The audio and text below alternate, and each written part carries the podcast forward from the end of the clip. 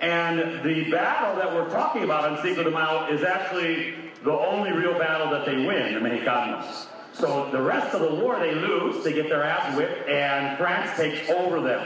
So what's the lesson behind that? Because I don't want to give you all the historical uh, jargon junk that you don't need to know about. Here's the reality.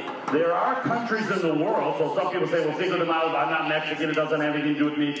Probably does. There are countries in the world that want their own independence. They want to be left to live it the way they should. Probably the greatest nation in the world to espouse that ideology is the United States of America. Talking about independence, talking about equality, talking about justice, talking about all those great. I would argue that our country espouses equality and independence more than any other country in the world.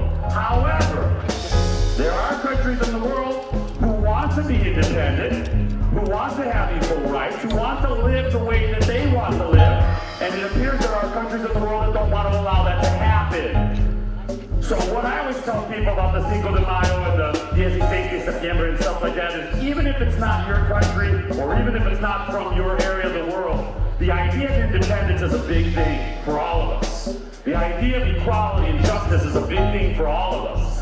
That's what our country stands for, at least in rhetoric, right? And if we believe study what's happened in the past so that we don't repeat those things in the future. So when big countries go into little countries and kick little countries' asses and take away their resources, take away their freedom, take away their equality, take away their justice, that's a bad thing.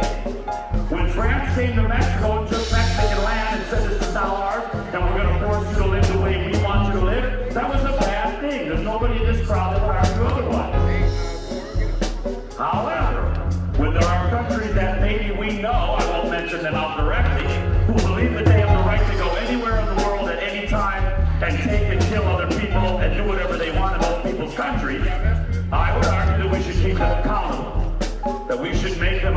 accountable for that.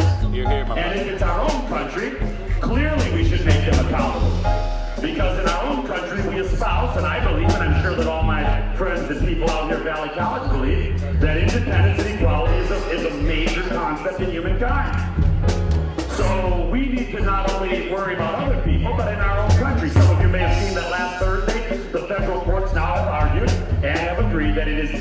is legal to pay women less than men. If you did not see that, you need to open up the newspapers.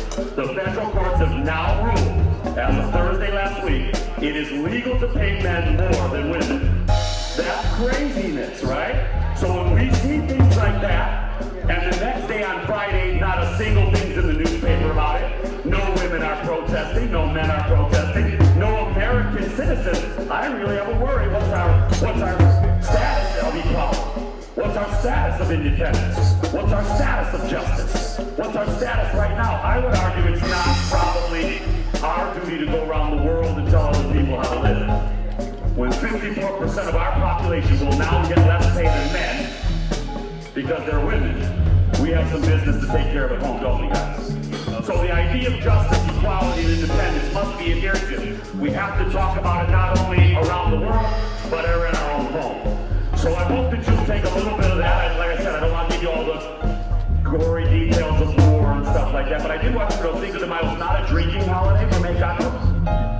It's actually celebrated because they said that they would stand against, at that time, the greatest European power, and they would fight for independence, equality, and justice. Now, did they lose? Yes. Actually, I was going to ask about But did they continue that fight? Yes.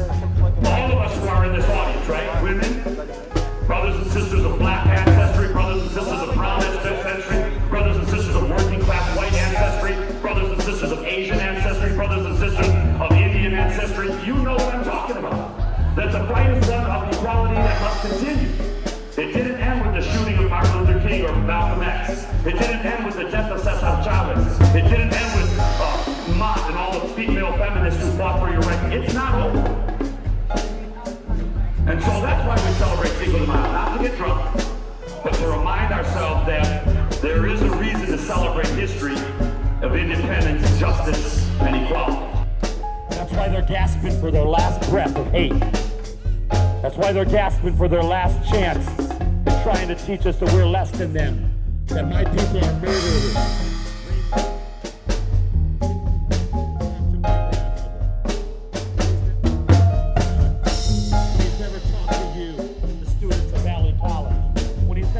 the streets of San Bernardino, and Bloomington. How dare you say that about my family and about my friends and about my people and about my students and about those people that I care for. Those days are over. Those days are over. It's time to come together. It's time to promote unity. It's time to promote respect.